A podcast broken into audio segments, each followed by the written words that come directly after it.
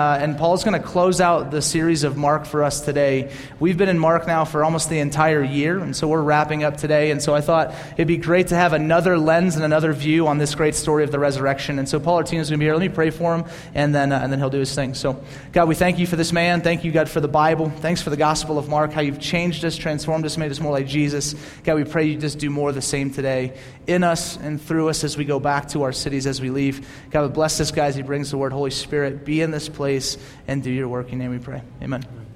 Thanks, Vince.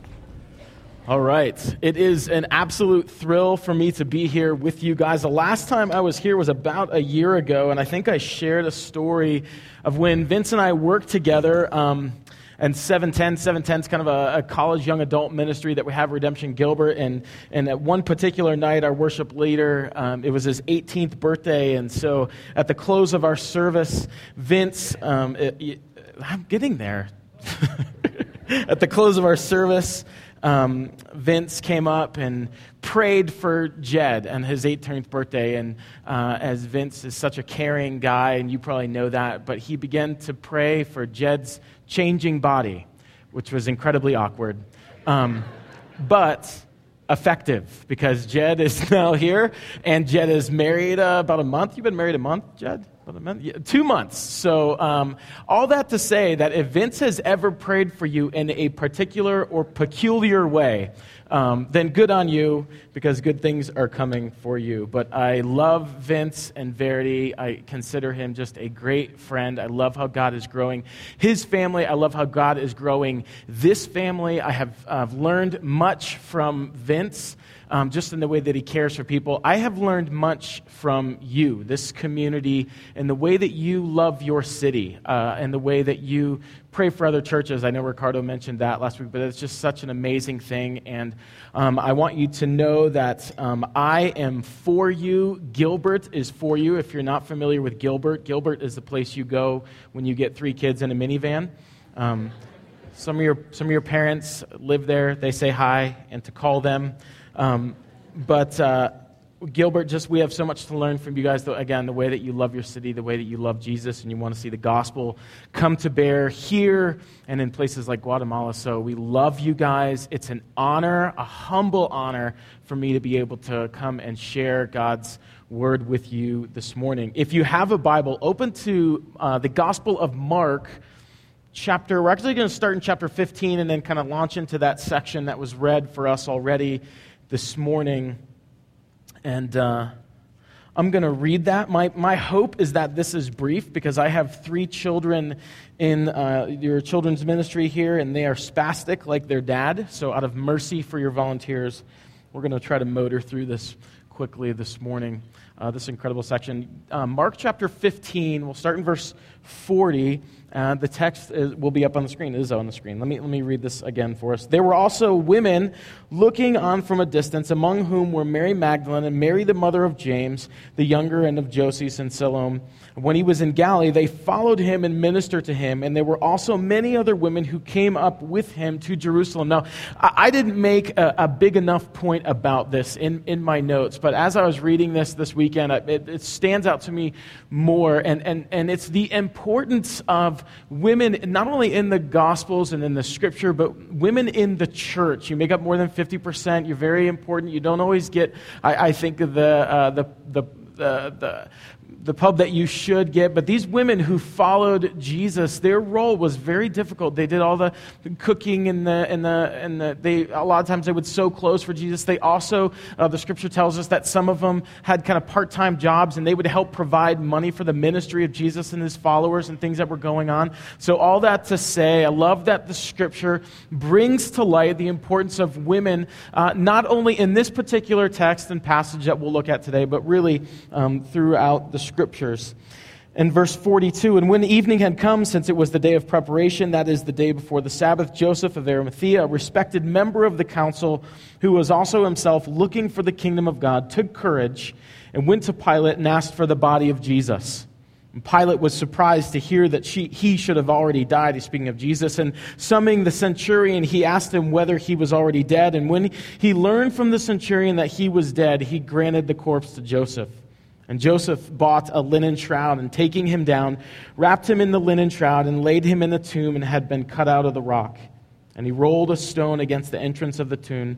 Mary Magdalene and Mary, the mother of Joseph, saw where he was laid. And when the Sabbath was passed, Mary Magdalene and Mary, the mother of James and Salome, brought spices so that they might go and anoint him. And very early on the first day of the week, which is a Sunday, when the sun had risen, they went to the tomb, and they were saying to one another, "Who will roll away the stone from us, from the entrance of the tomb?" And looking up, they saw that a stone had been rolled back.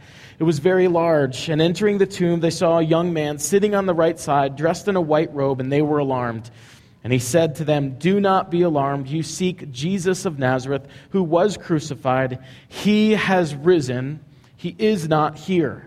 And see the place where they laid him. But go tell his disciples and Peter that he is going before you to Galilee, and there you will see him just as he told you." And they went out and fled from the tomb, for trembling and astonishment had seized them. And they said nothing to anyone, for they were afraid.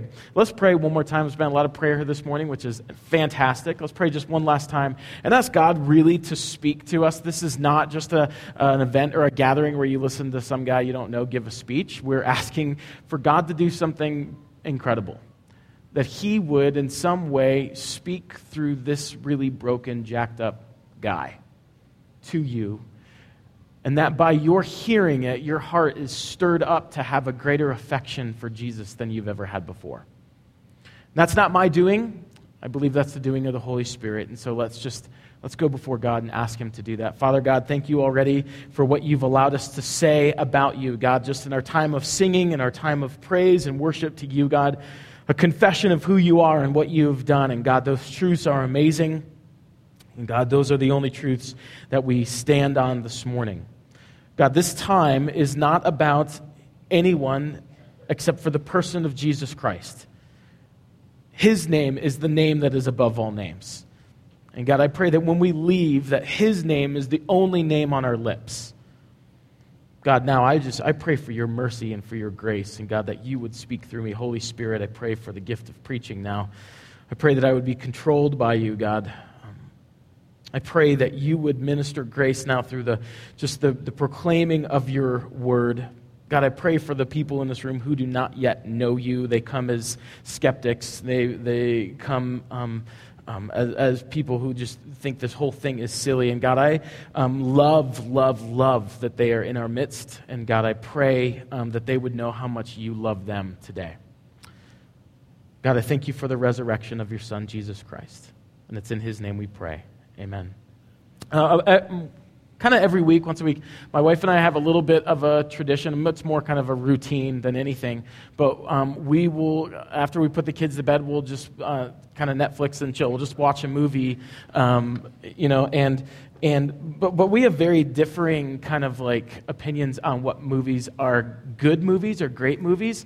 Um, so most of the movies that my wife really enjoys, because she's way more classy than me and intelligent than I am, she likes these very complicated love stories, like, you know, two teenagers with cancer or something, or, you know, like a family that fights all day, but they love each other, whatever. They're like all these. I'm like, that's my whole world. I don't want to like get into my, all my movies. Like usually involve somebody yelling, "Get to the chopper," or like robots fighting each other.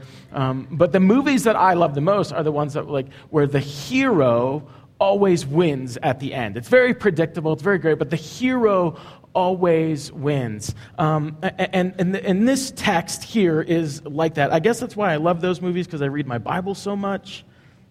Just kidding. but, but if you like movies where the hero wins at the end, then you're going to love this passage here. And, and the first, that fifteen, forty through forty-one section, um, Mark shows us these witnesses to the death of Jesus, and notably women. And Mark kind of, kind of emphasizes these witnesses as a testimony to the gospel. It's very particular uh, uh, there uh, that Mark would use these women, because if you were inventing this story, and I get it, the resurrection story is really difficult for us to get our minds around, but if, if you were inventing this story in this particular time and place, you would never have used women as observers. Women in this culture and at this time had very little social status, if any at all.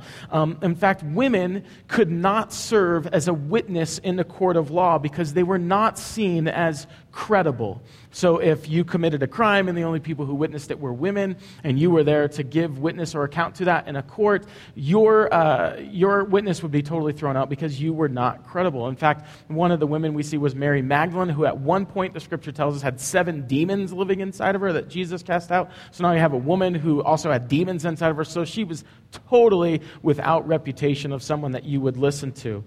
But I think the greater point that Mark is trying to make in verse forty is that the faith of these women, it's kind of a detached faith or an imperfect faith, because he tells us that they were at a distance. They were kind of keeping their, their distance from the whole scene that was unfolding.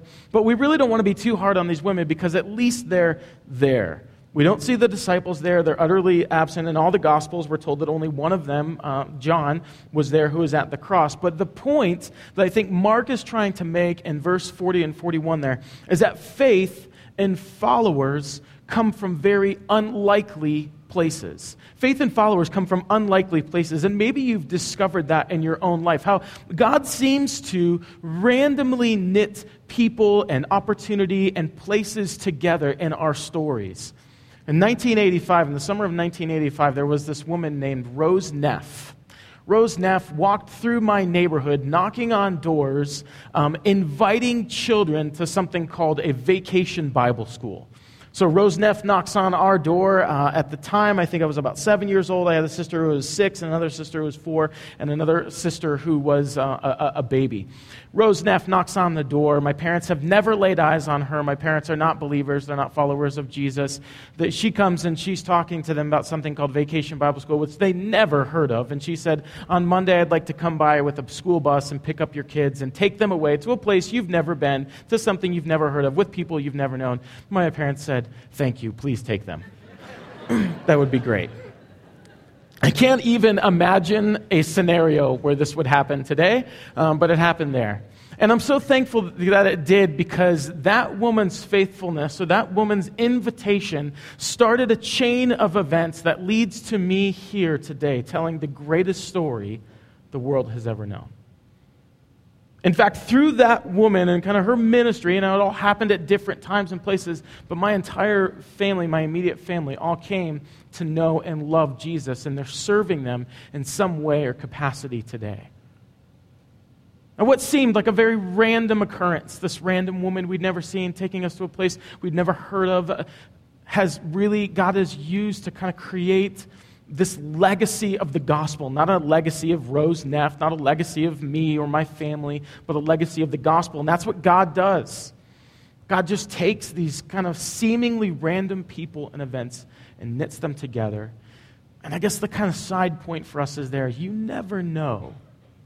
You never know how God is going to use the small bit of even imperfect faith that you exercise. The, the even small bit of obedience and love for people and love for Jesus that you exercise. You just never know what God will do through that. In verse forty-two and forty-three, we start to learn about this man named Joseph. There's some important things Mark tells us about him. The first is that he was a respected man. He was a part of something called the Sanhedrin, which was essentially this religious council. He was a wealthy man. Uh, we know that because he tells us that he bought a linen shroud. He had a round stone over his own personal tomb, both signs of affluence. If you did have your own tomb, you probably had a square rock. Uh, we, we know that, but he had a round uh, stone over his personal tomb so that he was a wealthy man, an affluent man. He was a redeemed man. The scripture says he was looking for the kingdom of God. He was a follower of Jesus. He was a resolute man. If you look back in the Gospel of Luke, in Luke twenty-three, there was a meeting of the council that they should crucify Jesus. And uh, the, the scripture tells us that uh, Joseph wasn't present at that vote to condemn Jesus. He didn't, he didn't believe that they should. And he goes and he asks for the body of Jesus. And when he does, this is kind of like his coming out as a disciple or as a follower of Jesus. Look at verse forty-three with, with me. Um, Joseph of Arimathea, a respected member of the council, who was also himself looking for the kingdom of God, took courage and went to Pilate and asked for the body of Jesus. He took courage. Why did that take courage? The, the Romans were very fond of crucifixion. And part of the appeal to them was that they would leave the body hanging on this cross for a few days, and so that birds and dogs and other wild animals would begin to eat this decaying body. And that served as a signal and as a symbol to other would-be criminals that you don't want to be involved in the criminal activity that you're doing because this is what will happen to you. And so for Joseph to go and to ask for the body of someone that was crucified, because Romans normally would not allow someone who was crucified to be uh, to have a proper burial. So, but there's great political and social cost for Joseph in this moment. His status and his reputation, his place of prominence is threatened by this action. And I think as we consider Joseph, that might be us a little bit. Well, we're settled in our faith. It's an internal decision, we would say. We're settled in our faith, but we're yet still secret in our following. We can disagree about sin and injustice and all these things that are happening around us, but it doesn't move us off the sidelines or out of the shadows. We have convictions about God's prescribed way of living in the Scripture, but yet we don't have the courage to actually live by them and obey the Word of God. I think one of the purposes that Joseph fills in this narrative, apart from telling us what happens to the body of Jesus, is that Mark is trying to tell us and to show us what happens when someone truly sees Christ crucified. Because his faith is silent until he beholds the Messiah, the Christ, the true God, crucified for the sins of his people. And, and seeing that, beholding that, that's when a boldness and a courage spring up in the life of a Jesus follower. And that's what you have to wrestle with. You, have you seen the cross? Have you behold the cross? I listened to Rick's message last week, an amazing job that he did. That's another reason I'm kind of upset I went after Rick, because he's a great preacher. But, but if you've seen or beheld the cross of Christ, it should stir up in you a courage, because the cross compels courageous and costly faith in your homes, in your neighborhoods, on your campus, in your city. Seeing the cross of Christ stirs up a courageous and costly faith. Verse forty-four, Pilate is surprised that Jesus is dead already. Usually in crucifixion, it would be about two or three days that it would take for a person to die. And so he asks the centurion, probably the centurion from verse thirty-nine, who proclaimed that, yes, this is the this is God, this is the, this is the Son of God. Finally, Pilate relinquishes the body of Jesus. Look at verse forty-six. And Joseph bought a linen shroud, and taking him down, wrapped him in the linen shroud and laid him in a tomb that had been cut out of the rock. And he rolled a stone against the entrance of the tomb. And Mary Magdalene and Mary, the mother of Joseph, saw where he was laid.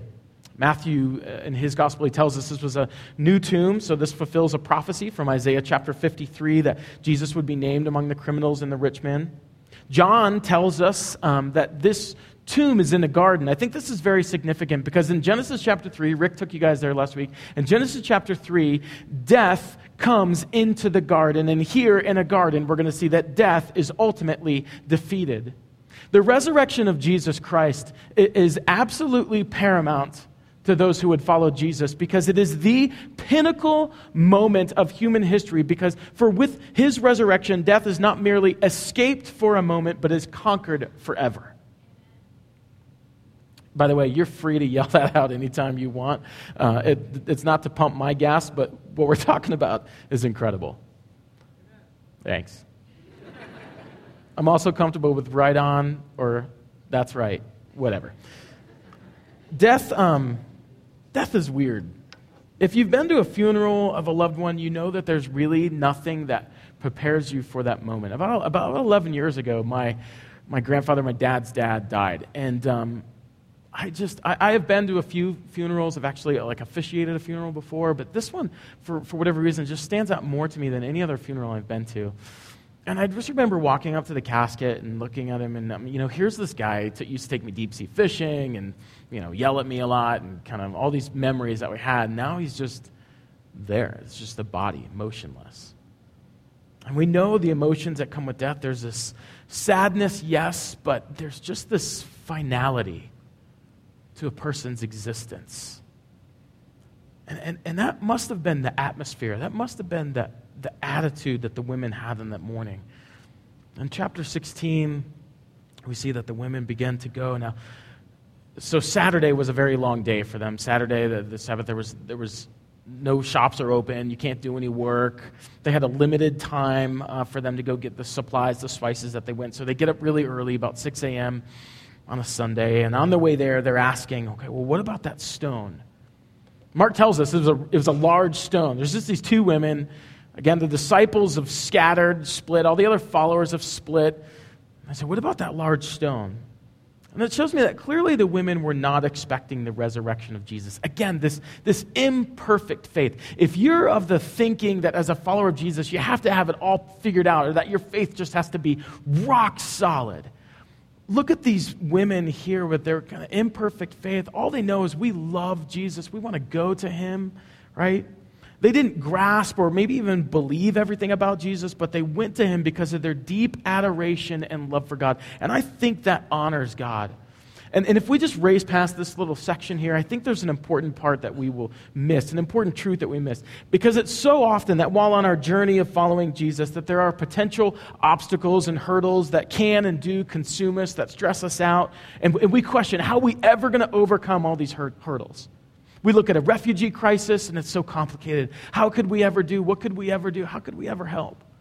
We, we look at poverty in our cities. We look at the poor. We just, it's just so massive. It's so entangled. It's so complicated. What can we do? The orphan crisis in our state that Redemption Church as a whole is trying to engage and work through, but it just seems like it, it, it's one piece of red tape after another working through that. We, we, we're at Gilbert campus, we, we try to do work in rural southwest Alaska. It's extremely complicated. We're working in Ethiopia. You're working in Guadalupe, you're Guatemala. You're working in all these different places. And, and it's complicated and, and it's difficulty. But then we get there and we, we see that God has already taken care of it. We get consumed with doubts and fear only to get there and see that God has taken care of it. We show up early, we, we want to do what we're supposed to do, and God's already been there and done that. We get to the tomb and we see God's already done the work. When we show up with the intention to serve God, we can we take with us the confidence that he's already done through the resurrection of Christ everything possible to do the greatest work for the kingdom of God. God is not asking you to raise Jesus from the dead. He's not asking you to break any curse. He's not asking you to break any chain. He's not asking you to defeat the enemy. He's just asking you to show up and realize that he's already been there and that he's already won. And when you submit your life to serve Jesus and you walk in the freedom that he purchased and he secured, show up wherever God has put you. Whatever God has put on your heart, show up, ready to do what God tells you to do, but know that God's done the work. The victory is already won. In verse four and five of chapter sixteen, read this with me. And looking up, they saw that the stone had been rolled away. It was very large. And entering the tomb, they saw a young man sitting on the right side, dressed in a white robe. And they were alarmed. The stone is rolled away, not so that Jesus could get out. The stone is rolled away to allow the women to see that the tomb is empty. A stone is not going to hold Jesus in. If you look in the end of Gospels, other places, we see he walks through walls, he can walk through a stone. Verse five, I love this. It tells us that they were alarmed. Hashtag understatement.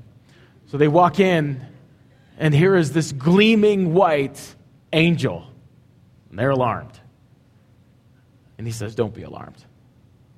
Verse six, important, important verse. If you're a highlighter, note-taker type person, you want to circle this, put a star by it, whatever. And he said to them, do not be alarmed. You seek Jesus of Nazareth, who was crucified. He has risen. That's right. He is not here. See the place where they laid him. This verse, I think, uh, unfortunately, has become very common to us.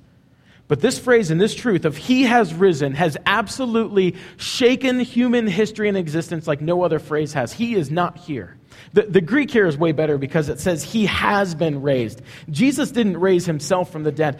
God the Father raised his Son. And the rest of the New Testament tells us why. Because it was his seal of approval and pleasure on the sacrifice of his Son. Jesus died innocently. He died perfectly. And the loving Father vindicates the name of Jesus. It's his announcement of not guilty. God raised him. He is not here. Now, if you're with us here this morning and you, by your own confession, your own admission, you're not a Christian, you're not a follower of Jesus, I extend just our absolute joy and thrill that you are here with us. You're loved. You're accepted. We love that you are here. But please pay attention to this truth, that he's, he's not here. Because the Bible tells us that we're all born into sin. And you might not like that word, you might use that word, but sin is a it's a rebellion, it's a, it's a, it's an offensive war against God. Um, we could at least agree that, okay, there's something broken in me, there's something broken in our world. And that sin, the scripture says, finds our soul condemned to death, a very real physical death and an even worse fate, separation from God for all eternity in a very real place called hell, unless we turn to him and repentance and faith. The Bible is very clear that those apart from Christ are dead. But the Bible is also extremely clear that God loves bringing dead people back to life. He loves it. He makes dead bones move, dead bodies breathe, dead hearts that beat for him. And if this truth is not yet a reality for you, will you consider it? This church, this, this time together, this is all centered on this amazing truth. So you didn't wander into or get invited to a meeting of people who figured it out, who are somehow smarter than you. This is a celebration of dead people who have had life breathed into them. Our, our claim is not that we are better. We're not. That we have somehow earned approval or acceptance. We have not. Our only claim is that God has done everything in his mercy and grace and love to bring us back to life. And now we are compelled out of joy, not, not duty, but real joy and love to speak and to show the good news to a broken and dying world. There, there are things, I, and listen, I get it, I'm a pastor, but there are things that, that happen in a church service that that looks strange and weird from the outside looking in. I, I, I know. There's a lot of things we do, and I was like, why do we do that? I don't get it. Right? But they are all a means for us to say thank you to a living God who has made us alive in Christ Jesus. The point for us at Redemption Church, and all congregations agree on this, so I can just speak for, for you as well as I'd speak for Gilbert or any other place. The point for us is really quite simple. All of our life is all for Jesus because all of our life comes from him. All of our life, every part of our life is all for Jesus because all of our life comes from him. Jesus had to be raised from the dead so that he could raise us up from the dead so that we could live in freedom that he purchased and won for us on the cross. And so our only ask of you, again, if you're not a follower of Jesus, our only ask of you, we're not asking you to join this church. We're not even asking for you to give any money. We're not even asking for you to come back. It's Vince's church, so I can say that. He probably wants you to come back. Our only ask for you this morning, if that's you, is that are you going to continue in your deadness, or will you consider the life that is found in Jesus?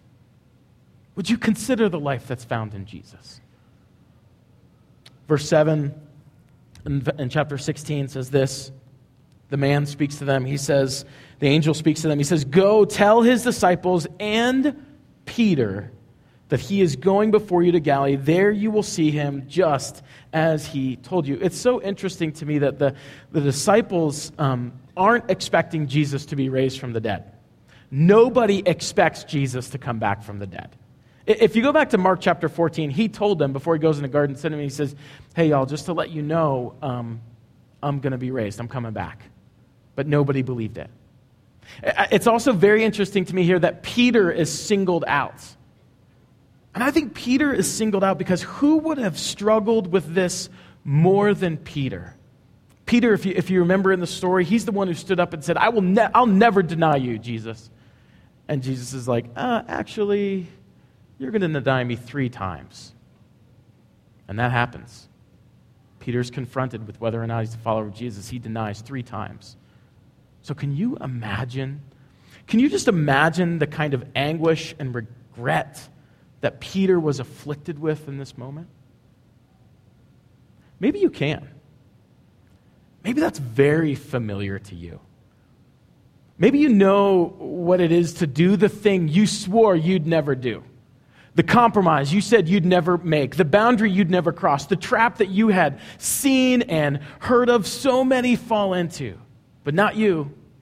You'd never be a statistic. And then you were. And then you did what you never thought you'd do. And not just once. In fact, now you sit in this room and it's happened so many times that you don't know how you would ever get back. Here's the good news for you this morning. God singles you out. Maybe that doesn't sound like good news, but it is. Because when God singles you out, it means that you're not too far gone. It means that you are the object of his affection, not his aggression. You're the object of his affection, not of his aggression. He is the shepherd, the scripture tells us, who literally moves heaven and earth to chase down the wandering sheep. He pursues his own at supreme and extravagant cost to himself. In this passage, we see all these outcasts, these people who have been pushed to the nar- margins, and they're brought near by the gospel. You, Peter is pushed out because of his sin. The gospel brings him near. Joseph is pushed out to the margins because of his convictions. The gospel brings him in. The women are pushed out because of their, their, their culture. Jesus brings them all near. We love stories and movies of lost things that are recovered, aren't we? We, we, we, we love those kind of movies. So the Taken, I will find you, right, whatever.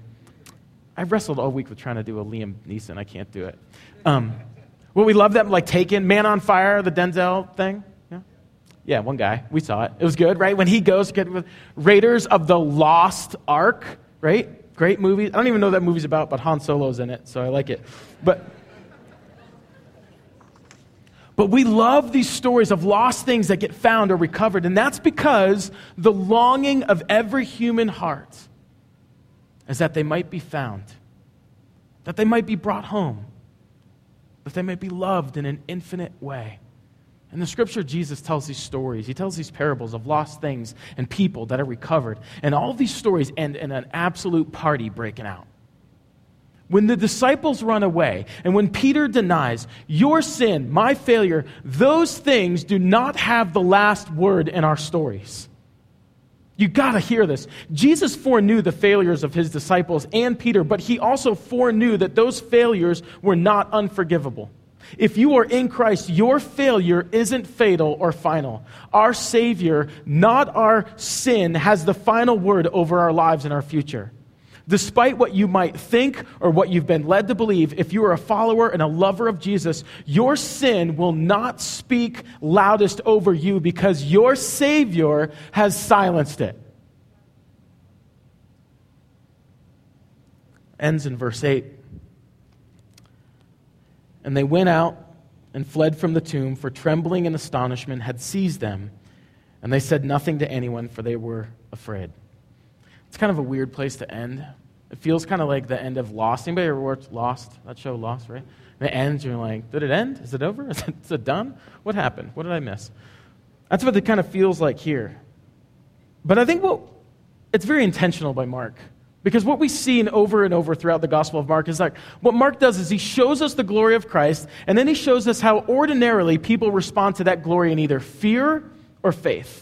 So if you look through the Gospel of Mark, these stories with Jesus where he calms the storm, sick are healed, dead are raised, demons are cast out, people see that power and they either respond in fear or in faith. And I think what Mark is wanting to ask us and say to us is that the resurrected Christ speaks to us through his Spirit and his word. How, how then will you now respond? How will you respond to this resurrected Jesus? Will it be fear? That, that somehow following Jesus will cost too much. I'm afraid it'll, co- it'll cost my status. I'm afraid it'll cost my friendships. I'm afraid that it'll cost me my freedom. Or maybe you're just afraid that he wouldn't accept you. Or will you respond in faith? When I say faith, a confidence in who God is. That Jesus is who he says he is, that he is the risen king, that he says he's the way, the truth, the life, that he's the God of immeasurably more, that he's the bringer of life wherever there is death, that he's the conqueror of Satan and sin and death. Will you respond in confidence that God is who he says he is? For Christians, the, this faith, this confidence, I think it looks like how the story ultimately ends. Now, if you look at the other gospel accounts, and you should, you should read your Bible, see how the other gospel accounts end this. We found these ten men, these followers of Jesus. They're all huddled in a room, door locked, dead bolted. And these followers of Jesus are walking this very fine line between fear and faith. In this group, this is a really rough, around the edges type of bunch. They're uneducated, they're confused, there's no money, there's very few social graces in this group, blue collar, thick calluses. This is not a group that you would expect a whole lot from. And they're huddled in this room, doors locked, afraid. And then God breaks into the room and back into their lives. Jesus appears to his followers. God pursues his people. He doesn't wait for them to come find him. He enters into their fear, their barricaded world, and he enters in with an announcement of peace. And the good news for us this morning is that it doesn't matter how thick the walls are and how many locks are on your doors. Jesus says, I'm coming to you and I'm announcing peace. This is grace. This is the gospel. It's not you having a life that's all together. It's not you having your house in order. It's God coming to you, walking through the wall to bring you the hope of his resurrection. And when he says, I'm coming to bring you peace, this is not just some inspirational talk from Jesus, because it's based on, secured in, founded in the wounds, the proof of his wounds. The wounds make it possible for us to have the peace of God and peace with God.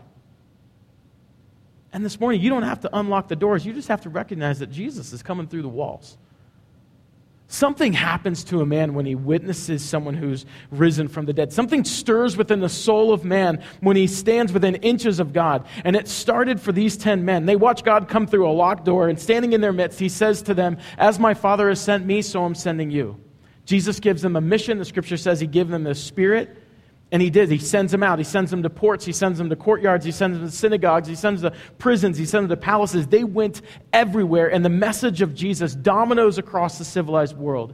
This group, they were this infectious fever. They were a moving organism. They refused to be stopped. And the scripture says that these uneducated drifters absolutely turned the world upside down for the kingdom of God. And the question, Christian, that we have to wrestle with is, what if we could see that again? What if we could see that happen again? A lot of people say, oh, it's just too hard. The world is just too post-Christian. They're too far gone. And so they deadbolt the door and they huddle together in their churches and their small groups. And when they do that, there's a parade of corpses marching to hell. What would it take for your generation to ignite with this kind of passion for people to know the risen Savior? Because all it took for these men was the truth that Jesus was dead and now he's alive again. And they took that and absolutely ran with it. And the world's been changed forever because of it. Maybe for us, um, it's just that we need to see him again. We need to truly see him for who he is. The Bible uses the word behold. We need to behold and witness his majesty, the grandeur and the glory, the bigness of who he is. And we need to celebrate his victory. We need to celebrate it with our mouths, celebrate it with our lives, the victory that Jesus Christ has won for us. Maybe we need to hear that commission again. Will you tell them that Jesus is risen? Will you tell them that he is coming back? We need to be a people who see and hear again this incredible story of a resurrected king. Every week here, um, you take communion. You have a time of communion and reflection. And now is that time. And, and as you, in this quiet stillness, which, by the way, is a gift to you, because I'm sure you don't always get that in your week, would you reflect on the power of the resurrection of Jesus? And just ask God, what would you have me do with that truth? What would you have me do with the reality that you are risen, that you've defeated death, that you've defeated Satan, that you've defeated sin? What would you do with the reality that you are a God who pursues? What would you do, God, with the reality that I am very much like Peter? And you are pursuing me even this morning, right now. Let's pray, and we'll have a quiet moment of reflection. God, we love you. God, we thank you for this incredible story, this incredible truth. God, it's our only boast, it's our only brag, God, not that we have done anything, God, to win our salvation or deserve our salvation. But God, we do. We gather as people who were once dead, but now we have life because of your finished work on the cross and because of your powerful resurrection. God, in this moment of quiet, and I know that right now people are really just trying to process everything they've heard from the scriptures and things they've heard from you this morning. God, we want to take this little time that we have left this morning to say thank you, and God, we love you. It's in Jesus' name we pray. Amen.